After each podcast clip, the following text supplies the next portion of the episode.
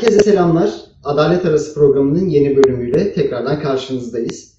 Bu akşam Öykü Gülsaran bizlerle birlikte. Davetimi kırmayıp e, bize eşlik ettiği için Öykü'ye buradan teşekkürlerimi iletiyorum. Öykü hoş geldin. E, hoş bulduk Özgür. Çok teşekkür ederim. Ben de e, beni davet ettiğin için, nazik davetin için çok teşekkür ederim. E, Özgür e, Yeşil e, Gazete TV ve programını severek takip ediyordum. Bugün burada olmak benim için onu vereceğim. E, çok teşekkür ediyorum. E, öncelikle nasılsın? İyiyim, teşekkür ederim. Sen nasılsın? Ben de iyiyim. E, Türkiye'de gündem malum e, çok hızlı akıyor ve e, programa kadar da bayağı bir gündem maddesi birikti. E, ilk gündem maddesine geçebiliriz. BİM savaşları. E, 22 Kasım tarihinde aslında bu savaşın ilk fitili ateşlendi ve e, MHP lideri Devlet Bahçeli grup e, toplantısında, meclisteki grup toplantısında e, üç harfliler diye bu şoktur, BİM'dir, bu tarz marketleri kastederek bunların FETÖ'yle olan bağlantısı araştırılsın, gıda enflasyonunun sebebi bunlar diye bir işaretleme yaptı. E, yaklaşık ondan bir hafta sonra 30 Kasım civarında e, BİM'in CEO'su e, Galip Aykaç bir açıklama yaptı ve e, açıklamada da e, bunlar doğru değil. Bizim e, karımız yaklaşık yüzde e, dört civarında anca oluyor. Bu yüzde dörtlük dilimi biz almasak bile enflasyon düşmeyecek. Bunun bilincindeyiz. Ve bunu bile bile işte malı bire alıp üçe satıyormuşuz gibi davrananlara da e, işte oda başkanlarını, gazetecileri bunları ifade edenlere de teessüflerini iletiyor ve e, vatandaşlar buna inanmıyor, bunun bilincinde diye bir açıklama yaptı. Hatta şunu da ekledi aynı açıklamada. E, tüketici, tüketici Hakları Derneği Başkanı televizyonda açıklama yapmış. E, halktan 100'e alıyorlar, halka 400'e satıyorlar diye. Kendisine mail atmış ve e, bu maille cevap yokmuş. Attığı mail de şu şekilde. Ya bizi 2 ile 3 ile uğraştırma. E, öyle yüksek karlı işler varsa söyle ona yatırım yapalım diye bir mail atmış. E, bu konuşmanın akabinde e, çeşitli insanlardan tepki de gördü. Bazı insanların desteklerini de aldı. Tepki gördüğü insanlardan bir tanesi de Cumhurbaşkanı Erdoğan'dı. E, o da Fiyat İstikrar Komitesi'nin aktif çalışacağını ve Ticaret Bakanlığı'nda bu konudaki denetimlerini sıklaştıracağını açıkladı. Biraz daha Devlet Bahçeli'ye göre çok yumuşak bir açıklamaydı. Doğrudan hedef almayan fakat e, konuyla ilgileneceğini belirten bir ifadeydi. Onun hemen akabinde MHP Genel Başkan Yardımcılarından Semih Yalçın Galip Aykaç'a hitaben Twitter'dan çok sert bir açıklama yaptı. Hatta o açıklamanın içerisinde ahlaksız, edepsiz hortumcu, piyasa spekülasyonlarıyla ceplerini dolduran gibi ifadeler kullandı. Bunun akabinde de MHP'nin çeşitli milletvekilleri e, ülkenin farklı yerlerinde BİM'i ziyaret etmeye başladı ve bu ziyaretlerden bir tanesi de e, Mersin Milletvekili Olcay Kılavuz tarafından, eski Ülke Ocakları Genel Başkanı Olcay Kılavuz tarafından e, Mersin'de Akdeniz ilçesinde bir depo ziyareti oldu. E, depoyu gezerken e, depodaki işte stoklanan, e, normal olan, normal olarak stoklanan şekeri, yağı gördüğündeki tepkileri de şu anda görmektesiniz. Normalde Mersin'in de yer alan bir BİM deposundaki şekerleri görüp bunlar raflarda yer almıyor, bunlar e, fiyat arttırmak için depolarda stoklanıyor gibi bir e, açıklaması var. Ve çok ilginç yani daha önce hiç e, depo ziyareti etmedi mi bilmiyorum ama e, aslında bu çok normal bir durum. Yani belli bir miktarda ürün depoda saklanır ve e, mağazalara dağıtım için e, belli zaman aralıkları belirlenir ve bu zaman aralıklarında mallar e, mağazalara dağıtılır. Aslında burada bu ürünlerin yer alması e, normal e, ve hani bu şeker kıtlığının olmadığının göstergesi aslında şeker kıtlığı olsa aslında o depoda şeker bulam bulamayacak ve bu gıda enflasyonu olmadığı anlamına gelmiyor aslında. Böyle ters bir e, durum söz konusu. E, bunun akabinde e, Ağrı'da da Savcı Sayan'ın, e, AKP'li belediye başkanı Savcı Sayan'ın emriyle e, denetim yapan zabıtalar 5 tane zincir market şubesini faaliyetlerine ara verdi. Burada e, temizlikten tutun da fiyat kontrolüne kadar birçok kontrolün gerçekleştiğini görüyoruz ve e, bu da bu olayların akabinde gerçekleşen e, durum olduğu için ve doğrudan e, savcısının emriyle gerçekleştiği için bu da aslında sürecin bir parçası olarak görebiliriz. E, akabinde e, bu pandemide zincir marketlere kesilen para cezalarını düşündüğümüzde e, yani rekabet kurumu yaklaşık 2.7 milyar Türk liralık bir para cezası kesilmişti ve bu e, kurum tarihine geçen para cezalarından bir tanesiydi. E, ve burada en yüksek meblağı BİM ödedi. Yaklaşık 958 milyon Türk lirası tutarında bir ceza ile karşılaştı ve Şubat 2022'de bu cezayı ödedi. İtiraz etmeden bu cezayı ödedi. Bu da e, dikkat çekici bir unsur yani bu cezayı itiraz etmemesi aslında bir nevi olarak da görülebiliyor. E, ama bu biraz daha hani başımız daha fazla belaya girmesinden yola çıkılarak e, hareket edilen bir durum olarak lanse edildi e. Ve e, Fas ve Mısır'daki şubelerini de düşünürsek toplamda 10.500'ün üzerinde şubesi bulunan e, bir e, marketin ondan sonra hisse senetlerine baktığımızda bu açıklamalar başlamadan önce e, yaklaşık e, 135 e, 132 bandında olan hisseler e, Galip Aykaç'ın 30 Kasım'daki açıklamasının ardından e, çeşitli ilçelerde e, BİM şubelerine yapılan saldırılar, ondan sonra devlet baba yazıları, e, denetimlerin gerçekleştirilmesi ve milletvekillerinin depo ziyaretlerinin akabinde yaklaşık %10'luk bir değer kaybetti. E, ve bunu da çok net bir şekilde grafikte de şu an görmekteyiz. Hani e, aralığın e, başı itibariyle 135 bandında, 132-135 bandında olan hisse senetleri şu anda 124 bandına kadar e, düştü, geriledi.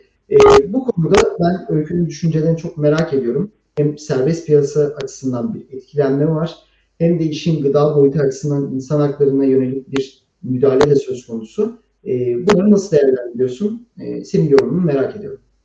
E, öncelikle paylaştığın bilgiler için teşekkür ederim Özgür. Gerçekten e, ben de bunu, bu durumu e, talihsiz buluyorum.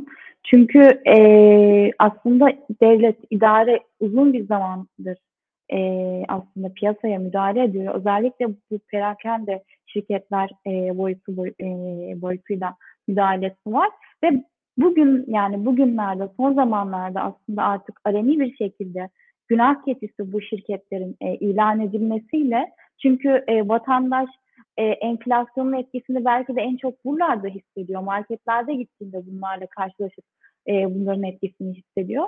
E, dolayısıyla bunların kolay e, hedef olması, bunların günah keçisi ilan edilmesi de tesadüf değil. E, öte yandan e, evet gerçekten bir piyasa müdahalesi söz konusu.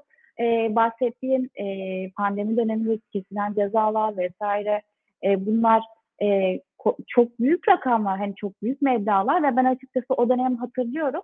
Bunların ödenmeden itiraz edileceğine dair e, bir karar vereceklerini e, düşünmüştüm ama bunlar mesela ödendi. E, BİM olmasaydı, başka başka e, şok A101 olmasaydı bunların e, belki hacimleri bu kadar geniş kapsamlı olmasaydı belki de bu meblalar, bu cezalar ödenemeyecekti. Ve hani bu faaliyetlerin sonu olabilecekti mesela. Her, ne yapmışlardı mesela bu idari para cezasını gerektirecek? E, rekabeti bozacak aralarında hangi anlaşmayı yapmışlardı? Bu da açıklanmadı. Keza bugün e, Ağrı'da e, şubelerin kapatılmasına varan e, idari işlem, Ağrı Belediye Başkanı'nın e, yapmış bulunduğu idari işlem, e, yetki, sebep, konu, maksat e, bağlamında tartışılmalı. Hani bu ne kadar hukuk uygundur? Bence e, yetki yönüyle evet bir yönüyle belediye başkanı kapatabilir. Bu ehliyete hayır. Ama gel gelelim sebep neden mesela hani bu marketler neden bu yaptırımla uygulanıyor? Öte yandan şekil boyutu var. Mesela bu e, uyarıyla da karşılaşabilirdi. Bu e, her neyse o gerekçe. E, bir süre ticaretten menle de e, işte şubelerin hepsine belli bir süre kapatma gibi bir yaptırımla da karşılaşabilirdi. Doğrudan şubelerin kapatılması mesela hani ne kadar hukuka uygun, ne kadar ölçülü bir müdahale bunlar tartışılır. Ee, öte yandan e, mesela bu yaptırımla bu müeyyideyle hedefledikleri e, şey sonuç nedir mesela? Hani e, enflasyonun e, artışı mı duracak? E, yoksa enflasyonun fiyatlara artışı mı, yansıması mı özür dilerim e, duracak? Mesela bunlar da tartışılır. Bunlar da merak konusu. E, bu yönüyle çok da bir etkisi olacağını bu e, idari işlemin düşünmüyorum. öte yandan bahsettiği kısım var, borsa kısmı var. Bu ciddi anlamda bir e, ikilik yaratıyor, hukuki ikilik, yaratıyor. Şimdi sen Özgür Özdemir, ben Öykü Gülsaran olarak çıkıp BİM hisseleriyle ilgili işte üç arkadaş bunu alacağız, beş kişi şunu yapacağız gibi bir e, açıklamada bulunsak bu ciddi anlamda e, SPK kapsamında bir manipülasyon suçu. Ama e, devlet örneğin yani bir başkasının e, çıkıp bu açıklamaları yapmasında herhangi bir sorun olmayabiliyor. Mesela bu e, ne kadar hukuki, ne kadar e, eşit bir e, düzlemde, eşit bir Türkiye'de yaşadığımızı hissettiriyor. Bu da tartışılır. E, bunların hepsi önemli ayrıntılar ve e, öte yandan e, bahsettiğim insan hakları boyutu var. Evet yoksulluk ciddi bir insan hakları krizidir ve e, mesela BİM gibi, şok gibi nispeten kendi yaptıkları ekonomik modelle, e, mali modelle e, çeşitli e, ürünlerin tedariğini belki e, toptan e, alımla, belki başka yöntemlerle daha uyguna mal edip bunu e, daha uyguna satmaya, nispeten piyasa fiyatlarına veya piyasa fiyatlarının altında satmaya çalışan zincirlerin e, alıcıları da yani müşterileri de aslında e, nispeten orta ve orta alt sınıf, alt sınıf, e, alt gelir grubuna e, mensup kişiler. Şimdi bu insanların bir de temel bir ahlaki aslında e, Herbert Spencer'ın e, hani Survival of the Fittest mevzusuna, e, felsefesine varan bir durumla karşılaşacağız. Şimdi bu insanlar yoksulluğu daha da derin hissedecekler. E, ve hani dolayısıyla gerçekten bu mesela gıda e, gıdaya ulaşımı kesmesi dolayısıyla mesela diyelim ki bu tedarik zincirleri bir anda hepsi kapatıldı ve e, piyasa alt üst oldu. İşte e, ortada mesela e, adil olmayan fiyatlarla satımlar gerçekleşti. Bu insanların gıdaya erişememesi, evet o zaman insan hakları belki ihlallerinden bile söz etmemiz gerekecek. O yüzden bunların hepsi önemli ve tartışılması gereken bir konu. E, bu yönüyle de asla zincir marketlere yapılan müdahaleler e, hafife alınmamalı. Çünkü bunların yokluğu da piyasayı belki daha başka, belki daha kaotik ortama e, terk etmiş olmak anlamına gelecek. Ya bir de aynı zamanda işin şu boyutu da var. Ee, burada günde yaklaşık 1 milyon üzerinde işlem yapılıyor ve bu da şu anlama geliyor. Yani yüz binlerce insan e, oradan alışveriş yaparak aslında gündelik yaşamını çeviriyor. Yani burada hani biz e, hak boyutundan baktığımızda, insan hakları boyutundan beslenme hakkına baktığımızda sadece bir gıdaya e, hani büyüyene katıp yaşamını sürdürmek boyutu değil, o gıdaya erişimi sağlamak da aslında devletin pozitif yükümlülüğü altında var. Burada da aslında buraya müdahale edilmesi bu pozitif yükümlülük kısmının ihlali anlamına da geliyor aynı zamanda. Ve tabii e, bunun yanı sıra bahsettiğim gibi o borsa manipülasyonundan tuttu da işte e, bir şirkete yüklü miktarda para cezasının kesilip diğer şirketi e, o e, cezaya çarptırmaması aslında burada bir de piyasayı olumsuz etkileyen bir taraf da var. Yani eşitler arasında bir eşitsizlik de yaratıyor. Bu e, geçmiş yıllara böyle bakacak olursak bunun medyada bir benzerini görmüştük. İşte Aydın Doğan'ın e, Doğan Holding'ine yüklü para cezası kesilirken e, başka holdinglere ya da başka medya kuruluşlarına e, yol verildiğini görmüştük ve e, benzer bir durumu da aslında burada görmekteyiz. E, rekabet kurumu aracılığıyla yapılması e, daha yapılmış da olsa aslında siyasi olarak da bir baskı unsuru hala BİM'in üstünde devam ediyor. E, Galip Bey istifa etti. E, Türk Par Gıda Parakendeciler Derneği Başkanıydı. Bu olayların akabinde istifası gerçekleşti ve e, gelecek ayda aslında o dernekte seçim olacak ve bir daha seçilemeyecekti. Çünkü iki dönemi tamamlamış oluyordu.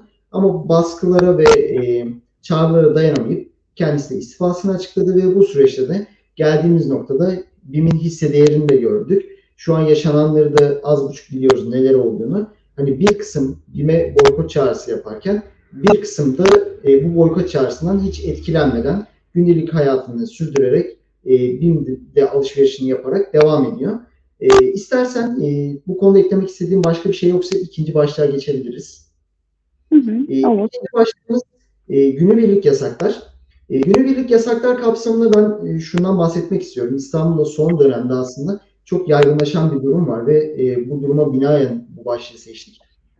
E, yakın dönemde geçtiğimiz hafta 25 Kasım e, kadına karşı şiddeti e, yönelik bir gün var 25 Kasım'da ve İstanbul'da 25 Kasım Cuma günü de eylemler düzenlenmeye çalışıldı. Aynı zamanda 25 Kasım Cuma'ya denk geldiği için e, bir takım e, kadın hakları savunuculuğu yapan örgütler de 27 Kasım'ı seçti eylem için. Şu an ekranlarınızda Kadıköy Kaymakamlığı'nın 27 Kasım'da e, Kadıköy'de düzenlenecek olan etkinliğe yönelik e, yasaklama kararını görüyorsunuz. Burada e, gördüğünüz gibi bir gün öncesinden 26 Kasım'da duyuru çıktı ve burada afaki gerekçelerle ondan sonra eylem yasaklandı. Ve bu tamamıyla çok böyle soft, hiç böyle geçerli nedeni olmayan, ondan sonra işte sözlü veya fiziksel provokatif amaçlı olaylar olabilir. Ondan sonra işte iç barış, toplumsal iç barış tehdit edilebilir, tehdit ediliyor. Ya da işte milli, vicdani, insani değerlere dokunacak olaylar olabilir. Gibi böyle afaki, somut gerekçeleri olmayan, tamamıyla soyut, e, her şeyden uzakta böyle bir sadece eylemi yasaklamak için yazılan bir matbu metni görüyoruz biz burada ve burada yasak kapsamına bakarsak da e, toplantı, yürüyüş, basın açıklaması, oturma eylemi, stand, çadır açma, bildiri dağıtma, protesto eylemi ve benzeri tüm eylem ve etkinlikler yasaklanıyor. Yani Kadıköy'de o gün e, iki kişiden fazlası yan yana yürüdüğünde e, polis bunun yasak olduğunu iddia edip burada kaymakamın açıkladığı e, bildiriye, genelgeye dayandırarak aslında bizim e, tamamıyla haklarımızı ihlal eden bir girişim yapabilir. Bu sadece 27 Kasım'a özgü bir durum değildi. Bunu da belirtmek gerekiyor. E, hemen böyle bir e, 25 Kasım'a bakacak olursak da Beyoğlu Kaymakamlığı'nın açıklamasını şu an ekranda görüyoruz. Taksim Tünel Meydanı'nda sosyal medyadan e, yapılacağı öğrenilen toplantı, yürüyüş, basın açıklaması, oturma eylemi, stand açma, çadır kurma, bildiri dağıtma, protesto eylemi ve benzeri eylem ve etkinlikleri idaremiz Beyoğlu sınırları içerisinde hiçbir şekilde yer verilmeyecek. Bunu da e, temel olarak devletin ülkesi ve bölünmez bütünlüğüne, anayasal düzene aykırı olabileceği ve hak ve özgürlükleri korunması ve suç işlenmesinin önlenmesi amacı güdülerek bu karar alınmış. Yani burada şu diyor, e, siz bir anma etkinliği olarak bir günü e, temsilen bir eylem ya da bir açıklama, bir e, gösteri yapacak olabilirsiniz. Yani siz yürüyüş yapıp bir bildiri okuyacak olabilirsiniz. Bunu biz yasaklıyoruz. Çünkü devletin e, ülkesi ve bölünmez bütünlüğüne, anayasa, anayasal düzene aykırı olabilir. E, hak ve özgürlükleri koruma amacıyla yapıyoruz diyerek aslında bizim e, gösteri hakkımıza, ifade özgürlüğüne doğrudan müdahale edilen bir durum var ve e, bu durum biz 25 Kasım'da gördük yapılan müdahaleleri ve e, müdahalenin kapsamına baktığımızda Beyoğlu sınırlarında hareket etmek imkansız. Yani Beyoğlu'nda bir yerden bir yere gidemezsiniz. Ondan sonra e, süpürme o kadar büyük bir boyutta ki e, eylemciler Beyoğlu'na girmek istedikleri noktada e, Haliç metro istasyonu o tarafa kadar polisler tarafından sürüklenip gözaltılar orada yapıldı. Yani Beyoğlu'na hiçbir şekilde sokulmadı. Yani bu da e, insan haklarının ne kadar uygun olup olmadığını da e, söz konusu e, tartışmalı. Burada da e, bir öncekinde de bunda da gördüğünüz şekilde çeşitli günlerde İstanbul Valiliği'nin e, metro yasaklamalarını görüyoruz. Bir öncekinde gördüğümüzde e, 25 Kasım Cuma günündeki yasaklamaları gördük. E, 7 Mart'taki yasaklamayı gördük. Şu an 29 Nisan'da 1 Mayıs'a yönelik yasaklamayı gördük. Ve bu da 25 Haziran'daki yasaklama. E, şunu görüyoruz. İstanbul Valiliği afaki bir şekilde istediği zaman e, hiç e, bir temel gerekçesi olmadan e, ondan sonra afaki bir şekilde siz e, Hacı Osman metro hattında Şişhane ve Taksim duraklarında inemiyorsunuz. Bakın mesela şu an ekranda 11 itibariyle başlayan bir yasak var. E, aynı zamanda Taksim'den Kabataş'a gidecek füniküler hattını da kapatıyor ve e, Beyoğlu'na giremeyecek vaziyete sokuyor. Burada benim dikkatimi çeken bir böyle komik bir unsur var. E, Beyoğlu'nda düzenlenecek her etkinliklerde her etkinlikte Şişhane ve Taksim durağı tamamıyla kapatılıyor. Bu e, aksatılmıyor yani çok e, normal bir şekilde. Sadece 1 Mayıs'ta özel olarak e, Osman Bey istasyonu kapatılıyor. Yani o da benim konuya gidiyor. Normalde hani Beyoğlu'nda yapılacak etkinlikler için Şişhane ve Taksim'i kapamak yeterli gibi gözükürken E, Osman Bey'de 1 Mayıs'ta es geçmiyorlar herhalde. E, 1 Mayıs'ın temel hedefinin Taksim Meydanı olmasından kaynaklı olabilir. Bu Osman Bey istasyonunun kapatılması da. Bu artık e, bizim için bir alışkanlık haline geldi. Yani özel bir gün yaklaştığında ben e, çevremdeki insanlara çok net bir şekilde şunu diyebiliyorum. Hatta yakın dönemde de şu örneği vereyim. E, 25 Kasım'da e, İstanbul Barosu'ndan ruhsat alacak arkadaşıma ben dönüp şunu dedim. E, eğer e, randevu alma hakkın öğleden önce varsa öğleden önce al ki öğleden sonra metro kapatılacak. İsteyen de gelemeyecek. Yani sen de rahatlıkla gelemeyeceksin oraya. Sen alternatif bir ulaşım aracı kullanman gerekecek.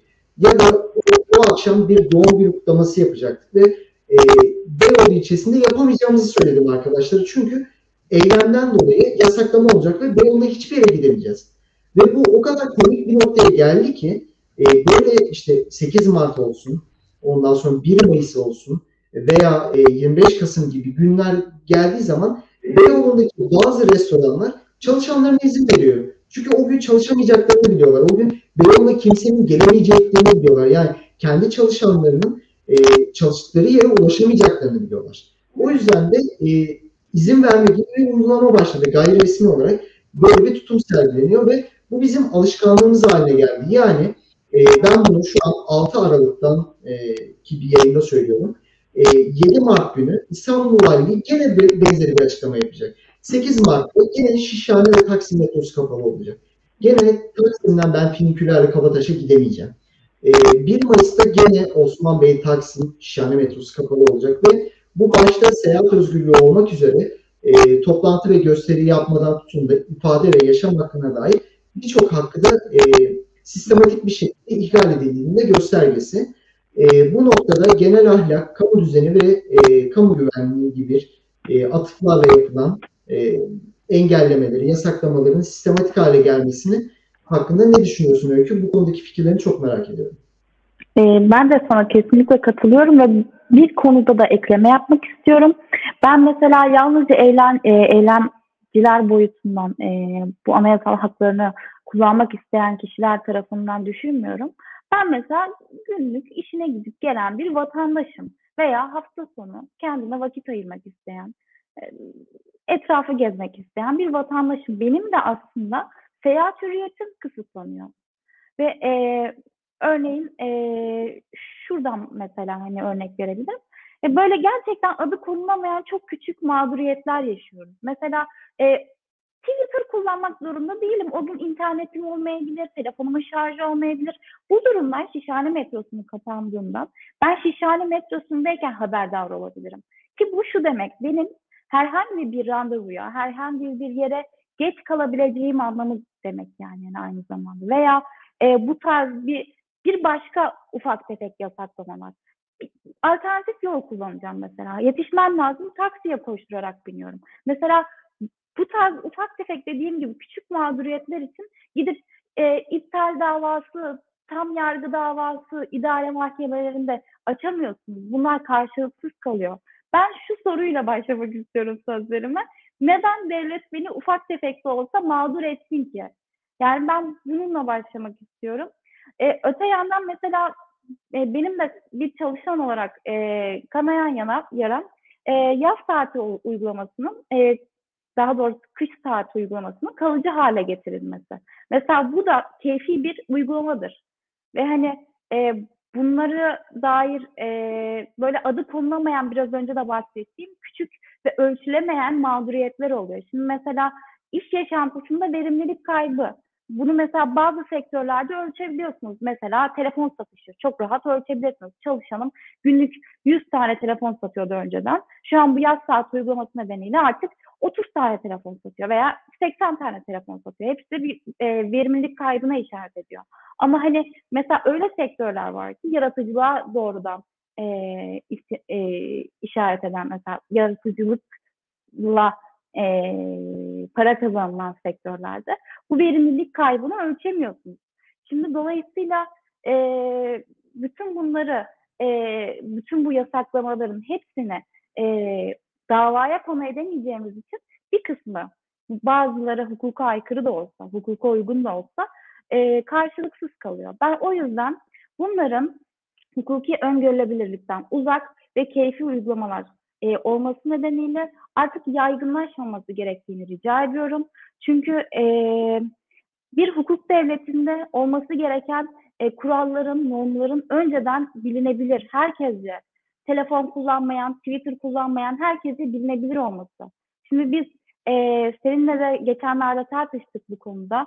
E, yasakların mesela sayıca değil, mesela sayıca çokluğu vesaire. Tabii ki bu da rahatsız edici bir detay. Mesela e, seneden seneye mesela yasakların sayısı da artabilir. Hani ki ben mesela bu konuda seninle daha farklı düşünmüştüm. E, daha çok durumla karşılaştığımız zaman daha çok yasakla da karşılaşabiliyoruz şeklinde bir e, açıklamada bulunmuştum hatırlarsın. E, yasakların niteliği mesela yöntem olarak nasıl koyulduğu da bazen mesela bir hukukçular teknik tartışmalarda bulunuyoruz ama aslında üzerinde daha çok durulması gereken husus şu. Biz bu yasakları, bu ufak tefek yasakları veya bu ufak tefek e, hayatımıza doğrudan uygulam e, doğrudan etki eden uygulamaları e, artık olağan hale getirdik. Bence daha şaşırılması gereken husus bu. Bunların olağan hale gelmiş olması. Ben mesela bir randevuya geç kalıyorsam bunun e, valilik tarafından e, verilmiş olağan bir karar olması nedeniyle geç kalıyor olmam. Mesela bunların tartışılmıyor olması. Bu şekilde düşünüyorum. Ya bu noktada şu sıkıntı var.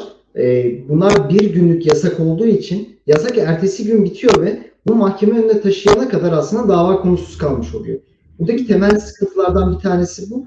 O yüzden e, bu süreli yasaklar genelde bir günlük ya da e, son gece verilir ki itiraz edilmesin, mahkemeye taşınamasın ve e, bu yasak uygulanabilir olsun. Sen burada gündelik hayat kısmından yaklaştın. Evet bu kısım da çok önemli çünkü e, konuyla hiç ilgisi olmayan bir insan bile o gün sen taksi örneğini verdin. Taksiyle de Beyoğlu'na giremezsin. Çünkü Beyoğlu kapalı. Yani hiçbir şekilde sokulmuyor içeri. Örnek veriyorum mesela sen e, o gün hiç ilgisiz, alakasız İstanbul Barosu'na gitmek istiyorsun. Yani bildiğin avukatsın, barona gitmek istiyorsun. Osman Bey tarafından yürüyerek geldin. Senin Tarlabaşı tarafından diyorlar ki Gümüşsuyu tarafından giriş yapabilirsiniz. E, avukat olmana rağmen. E, böyle bir engellemeyle karşılaşıyorsun. Tamam diyorsun. Gezi Parkı'nın etrafından dolaştırıyor seni. Atatürk kitaplığının oradan e, The Marmara'nın oraya kadar geliyorsun. Orada diyor ki girişler buradan değil diğer tarafa yönlendirildi. Yani burada fiziki olarak da hani gündelik insana yönelik birçok müdahale e, mevcut. Aynı zamanda burada e, bunun yanı sıra eylemcilere yönelik de çok büyük bir dehşet verici bir durumda söz konusu. Orada daha bak polis müdahalesine gelinmedenki aşamadan bahsediyoruz biz burada. Yani eylem alanına ulaşma, iki kişinin yan yana gelmesi, basit bir pankartın açılması. Bu pankartın içeriğine ya da eylemin türüne neden toplanıldı? Biz bunları konuşup tartışamadığımız bir noktaya geldik bu yasaklamalar boyutunda. Ve bu e, açık konuşmak gerekirse 8 Mart'ta e, Karaköy'e sürüklendi insanlar. Karaköy iskelesinin oraya kadar polis sürükledi biber gazlarıyla. 25 Kasım'da Haliç metroya sürüklendi. Yani arasında yaklaşık 1,5 kilometrelik bir mesafe söz konusu. Yani insanlar gitgide e, daha da çeperez sürükleniyorlar. Bir şeyleri söylemek istediğinde, bir şeyleri dile getirmek istediğinde.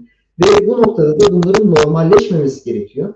Bunun da normalleşmemesi için de bizim çokça dile getirmemiz ve e, isyan etmemiz gerektiğinde de e, buna karşı durmamız ve karşı duranların da yanında olmamız da gerekiyor. E, bunu da ifade etmek istiyorum. Bu konuda eklemek istediğim bir şey var mı? Teşekkür ederim. E, istersen diğer konuya geçelim. E, diğer konu biraz daha somut bir üstünden şekillenen bir durum. Ceza soruşturmalarının idari izne tabi olmamasına dair bir e, İstanbul Bölge İdare Mahkemesi'nden bir karar çıktı. E, biraz bu kararın çıkış noktasına doğru bir gidecek olursak da e, 26 Haziran'da e, foto muhabirlik yapan Bülent Kılıç e, 26 Haziran'daki eylemde gözaltına alındı. Bu gözaltına alınma sebebi de şuydu. E, bir polis müdahalesine itiraz ediyordu. Kendisi bir basın mensubu olduğu için e, normal bir eylemciden daha farklı bir muamele gör, e, muameleye tabi ve e, daha özgür hareket edebiliyor eylem alanında ve bunlar da uluslararası sözleşmeler ve kanunlarımızda da aslında yer alan durumlar.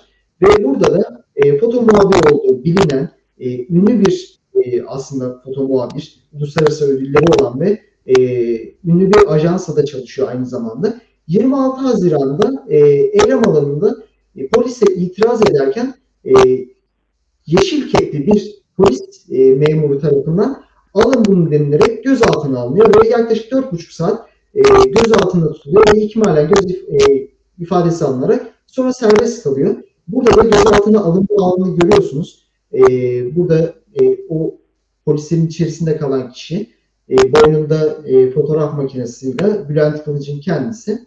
E, burada Bülent Kılıç akabinde iki tane başvuru yapıyor. Birincisi e, bu kendisi hakkında gözaltı yapan memurun aslında bir suç işlediği iddiasıyla, darp ve hakaret e, suçlamasıyla bir soruşturma başlaması için başvuruda bulunuyor.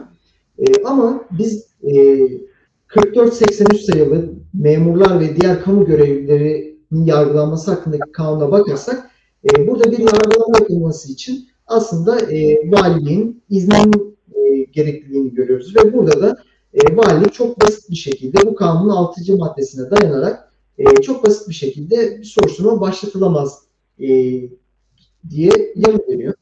E, ve e, Bülent Kılıç ve avukatları şunu söylüyor. Bu e, kamu görevi esnasında gerçekleştirilen bir suç değil.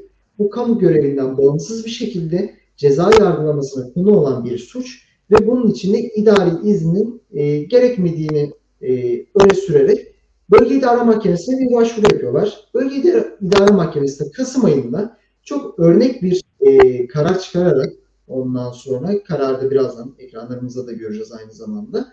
E, idari soruşturmalar dışında ya da bir kamu görevi dışında e, bir suç işlendiğinde bir kamu görevlisi tarafından bu ceza soruşturması gerektiriyorsa bunun idari izne tabi olmadığına dair örnek bir karar verdi ve e, burada da kararın bir kısmını da görüyorsunuz. Esas numarası ve karar numarasını görüyorsunuz. Siz de ulaşabilirsiniz.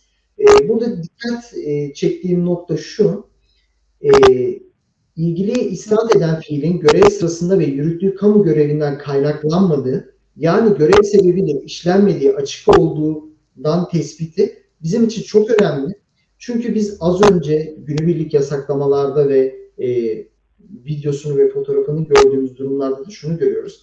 Bazı zamanlarda polisler çok keyfi bir şekilde ya da çok böyle gündelik günlük yasakları e, gerekçe göstererek yani temel hak ve e, özgürlüklere aykırı anayasaya, çeşitli kanunlara ve kendi görevlerini öğrendikleri polis vazife ve salayetleri kanunu gibi çeşitli kanunlara aykırı davranarak e, basit bir hukuka aykırı genelgeyi gerekçe göstererek temel hak ve özgürlüklere karşı e, suçlar işleyebiliyordu ve bunları da aslında idare e, valilik e, yoluyla izin vermeyerek soruşturmasına e, gayri nizami olarak bir e, yürütmenin yargı alanına müdahalesini görmekteydik.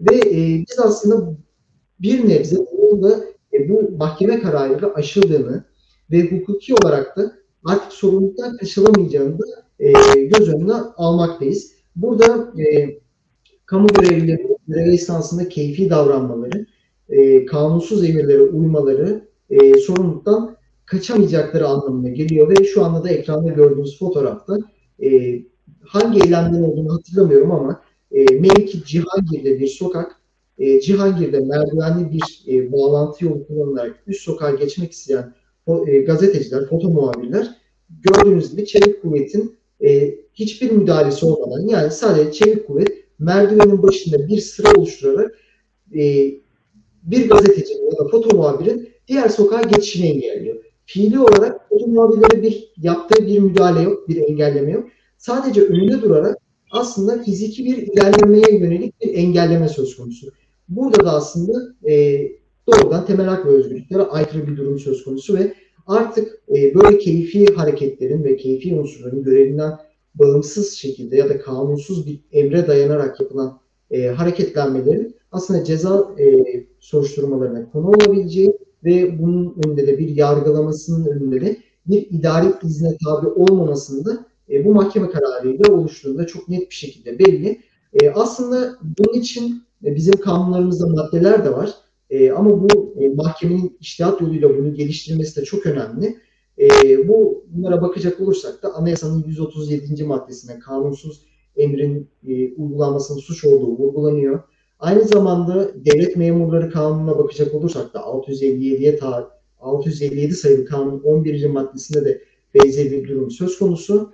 Ee, burada gündelik hayatta daha çok karşılaştığımız için polisler açısından da bakacak olursak da e, polis vazife ve salahiyetleri kanunun ikinci maddesinde de aslında bunlar düzenlenmişti. Mahkemede çok örnek bir karar, emsal bir karar çıkararak da aslında e, durum açısından çok e, güzel bir e, temas etti. Bu noktadaki görüşlerini, e, düşüncelerini çok merak ediyorum. Ee, öncelikle tekrar e, verdiğin değerli bilgilendirmeler için, değerli bilgiler için teşekkür ederim Özgür. E, ben de seninle paralel düşünüyorum bu konuda da. E, bu yaygın bir durum. E, hatta ya soruşturma izni konusu aslında teorik anlamda bir yanıyla e, yürütme erkinin, yargı erkini de facto bir yöntemle işlevsiz kılması anlamına geliyor. Aslında hani belli açılarda hareketsiz kalmasına sebebiyet oluyor. Belli e, alanlara hapsetmesi anlamına geliyor. Hatta mesela e, belli tabirler kullanıyor bununla ilgili. Mesela korumak gibi tabirler kullanılıyor. İşte devletin kendi memurunu koruması gibi bir e, tabir var. Ve hani e, bu e, bu şekilde bir adli sorumsuzlukmuş gibi e, uygulamalar mevcut. Bu bahsettiğin karar evet bu yönüyle çok değerli. Bizim hali hazırda PVSK ve e, Devlet Memurları Kanunu, e, devlet memurlarının yargılanması hakkında özel kanunumuz var. Bunların e, halen işlerlik e, gösterdiğini hatırlatması açısından çok kıymetli bir kan, e, karar.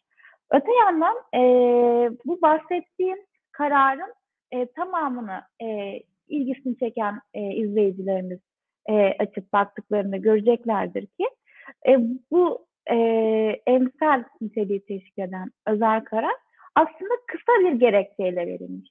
Biz bunu seninle e, kararı gördüğümüzde tartışmıştık.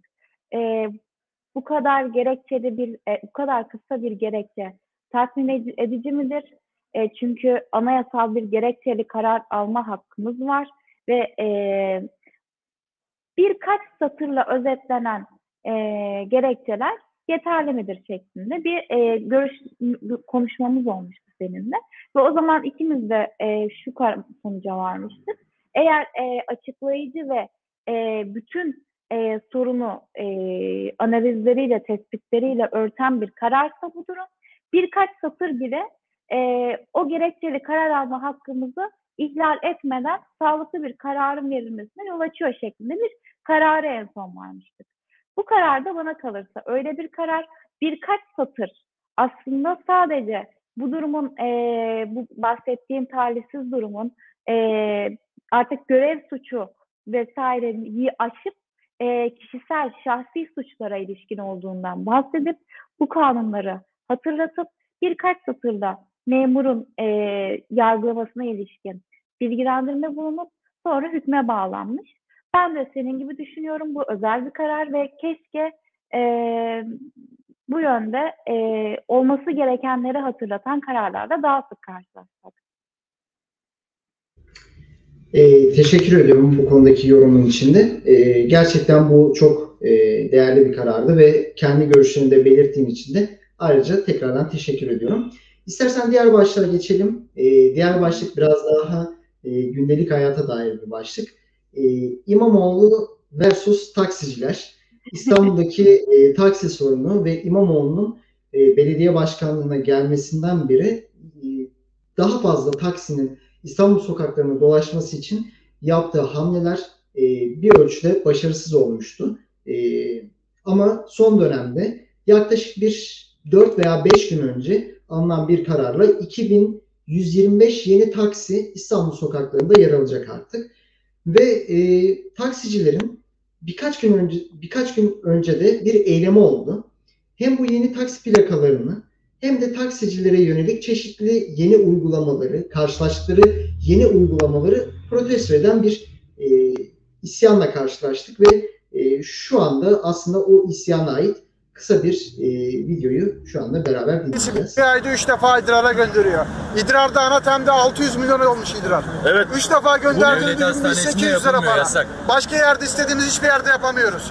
tipini beğenmediğimiz, gaspa uğrayacağımız, haksızlığa uğrayacağımız, müşteri almadığımız diye arabalarımız bağlanıyor. Hiçbir şekilde. Bizim de özel ihtiyaçlarımız oluyor.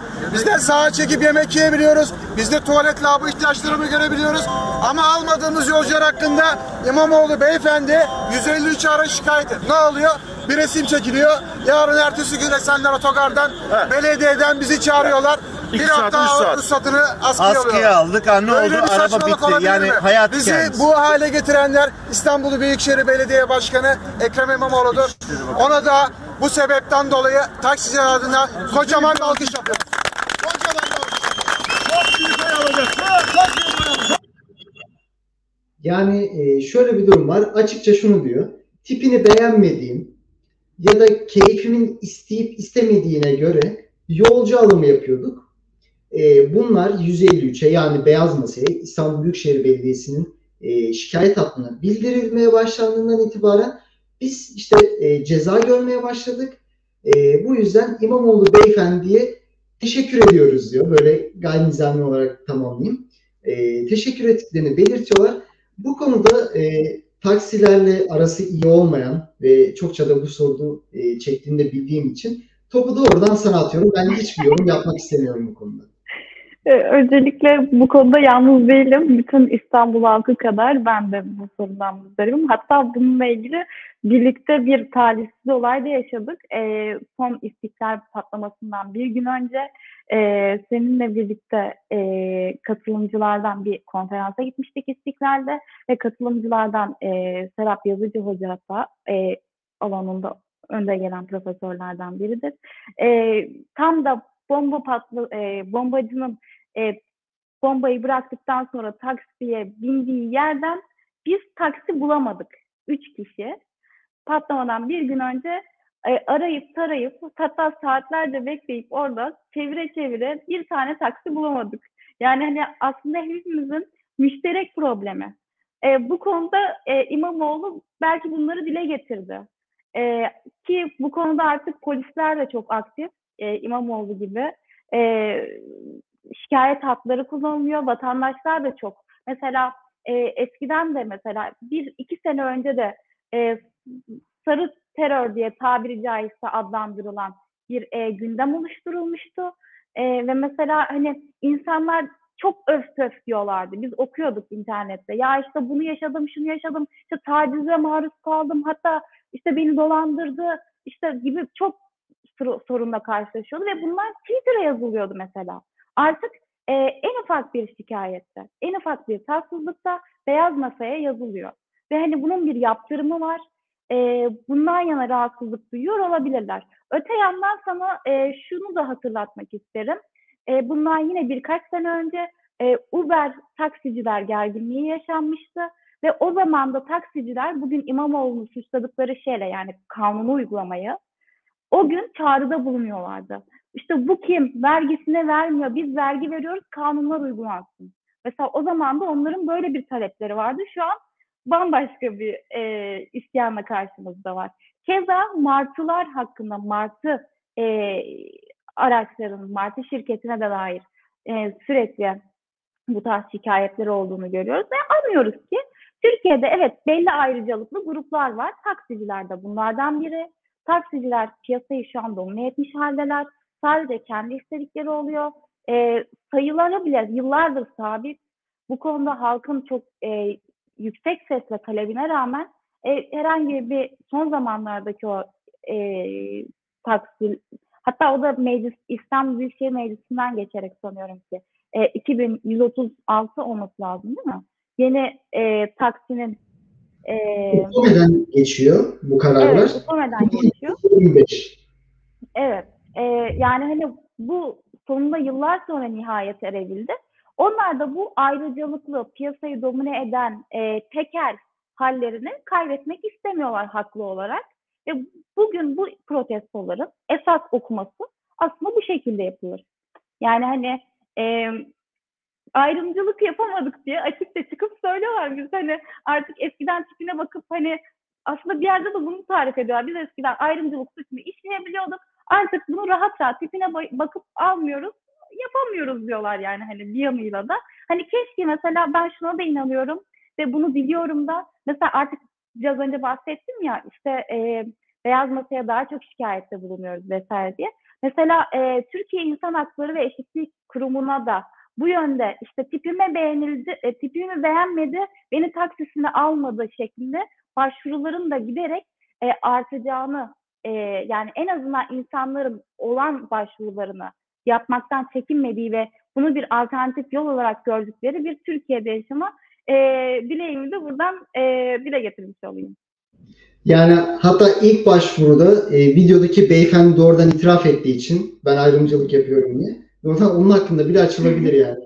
Şu bu ayrımcılığa karşı e, Türkiye İnsan Hakları Kurumu'nun son dönemdeki e, örnek kararları var. Özellikle kiracılar hakkında da e, bayağı bir karar çıkarmaya başlamıştı. Bu bekara öğrenciye ev vermiyorum yazılı ilanlara komple bir ayrımcılık yasağını ihlalden para cezası, idari para cezası Hı. kesiyordu. Aslında e, dediğin yol e, çok mantıklı. Bu taksicilerin yaptığı ayrımcılıklar da sadece e, İBB'nin 153'üne değil, e, TİHEK'e de taşınarak da aslında bir yol olabilir. Güzel bir şey. E, bunu ben aklımın bir köşesine not ettim şimdiden. E, konuya geçelim. E, çünkü taksicilere dair anlatılacak herkesin birçok anısı çıkıyor. Olumlu, olumsuz. Ve son dönemde çokça da olumsuz olmuştu. Zaten bunlardan bir tanesinden de bahsettik. E, bir diğer konumuz da e, bu programın, bu yayının son konusu. E, Demet Akalın'ın ekibine vize verilmemesi. Çok ilginç bir şey. E, şimdi son dönemde vize verilmeyen isimlerden şöyle bir birkaç tanesini seçtim. E, Ruşen Çakır daha böyle akademik ve medya camiasına ilişkin birisi. Defalarca yurt dışına gidip gelmiş. Ondan sonra çeşitli Fransız dönemler Lisesi mezunu sanıyorum ki. Galatasaray. Lisesi mezunu olmalı. Frankofon hatta kendisi yani onların tabiriyle. Fransa kendisine vize vermedi. E, Sinem Ökten e, çok meşhur bir spor spikeri. E, yaklaşık 38'den fazla ülkeye defalarca giriş çıkış yapmış ve Şampiyonlar Ligi, UEFA Avrupa Ligi gibi ondan sonra Dünya Kupası gibi, Euro gibi birçok farklı spor etkinliğinde görev almış, çevirmenlik yapmış, sunuculuk yapmış birisi Almanya'dan vize almadı ki daha önce Almanya'nın kendisine e, üçer yıllık iki kere vize vermiş olmasına rağmen. E, Tolga Çevik komedi camiasından tanıdığımız birisi. E, Kanada'dan vize alamadı ve oyununu ertelemek durumunda kaldı. Ve e, bu zincirin son halkası da Demet Akalinoğlu ekibiyle birlikte Kanada'da konsere gidecekken ekibinin vize alamamasının akabinde o da konserini ertelemek zorunda kaldı ve e, bu konuda da topu sana atıyorum. Çünkü bu başlığı doğrudan sen istemiştin. O yüzden bu konudaki görüşlerini ben merak ediyorum. Ne diyeceklerini, ne diyeceğini merak ediyorum. Çünkü ben bu başlığa dair seninle konuşmadım. Ee, sen eklettiğin için e, doğrudan topu sana atacağımı söyledim ve topu doğrudan sana atmış oldum şu an. Evet, teşekkür ederim Özgür. Ee, şimdi şöyle bahsettiğin şey çok doğru. Hepimizin çevresinde bu şekilde ki bizim ortak arkadaşımız çok yakın zamanda vize başvurusu reddedildi ve e, insanlar büyük mağduriyetler yaşıyorlar. Belki birlikte arkadaşlarıyla toplu halde tur alıyorlar. Bir tanesinin vizesi kabul ediyor, e, ediliyor. Mesela yeşil pasaportu var.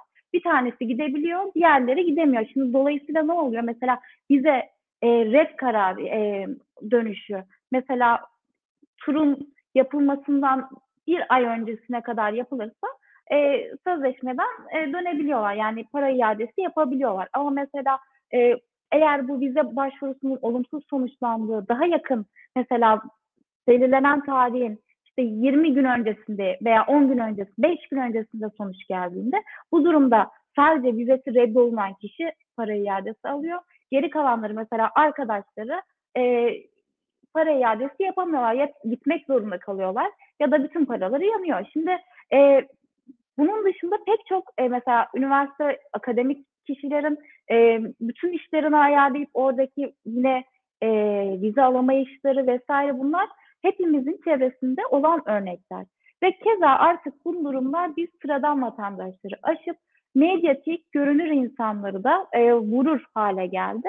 Bunun da e, aslında temel hani e, nedenlerini inceleyecek olursak biraz geriye gitmemiz gerekiyor tarihsel anlamda. Mesela e, vatan hani bu vize işleri biraz e, mütekabiliyet biraz da devletler nezdinde e, bir politik tercihin ürünüdür. Mesela e, Türkiye Cumhuriyeti vatandaşlığı şu anda kolaylıkla elde edilebiliyor. Konut satışları el, e, gerek konut satışları e, gerek e, belli miktar parayı Türkiye'ye getirip yatırımlarda bulunarak işte Cumhurbaşkanlığı kararıyla vesaire e, kolaylıkla e, vatandaşlık şu an alınabiliyor. Peki e, dolayısıyla mesela bizim e, bu kadar rahat vatandaşlığa erişebildiğimiz halde e, vatandaşlığa hangi yabancı ülke hangi e, yabancı hangi yabancı ülkelerin hangi vatandaşları Türkiye Cumhuriyeti e, vatandaşlığına ihtiyaç duyuyor? Bu ve mesela bizi de aynı zamanda e, Türkiye Cumhuriyeti'nden gelecek vatandaşlara vize vermeyen ülkeler kendi ülkelerini politik anlamda veya herhangi bir anlamda mesela belki güvenlik anlamında neden koruyorlar ve hani temel çekinceleri ne? Hani bunların incelenmesi gerekiyor. Ee, öte yandan şu an dediğim gibi vatandaşlığımız çok cazip. Bu bir e, politik tercihtir. Bir, bu bir politikanın ürünü, ürünüdür. Ve e, bugün geldiğimiz nokta aslında birkaç senelik bir e, tercihin, e, politik bir tercihin e, sonucudur aslında. E, öte yandan umuyorum ki artık bu e, mağduriyetlerimiz bir son bulur. E, yönetim nezdinde de, e, ülkemizi yönetenler nezdinde de bu e, vatandaşlığımızın e, diğer ülkeler nezdinde e, kabul edilebilirliğinin azalması, belki vize vermekte zorlayarak, belki sınır kapılarında kötü muamelelerde bulunarak e, bu durumların onlar tarafından yönetilen e, yönetenler tarafından da görünür olduğu bir ülkede yaşama e, arzumu yine e, buradan dile getirmiş olayım. E, umarım ki artık bu tarz e, vize sıkıntıları, uluslararası anlamda e, eşit ülkeler arasında bu tarz e, diplomatik nezaketsiz davranışlarla daha az karşılaşıyoruz.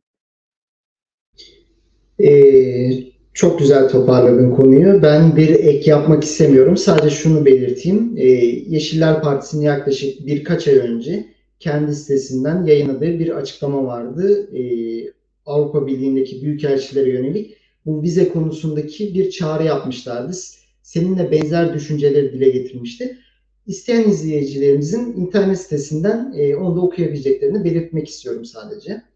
E, bugünkü yayının e, son başlığıydı bu. Ondan sonra ve e, tekrardan davetimi kırmayıp geldiğin için çok teşekkür ediyorum Öykü. E, eklemek istediğin son bir şey var mı diye sana bırakacağım sözü. Ondan sonra da kapanış yapacağım.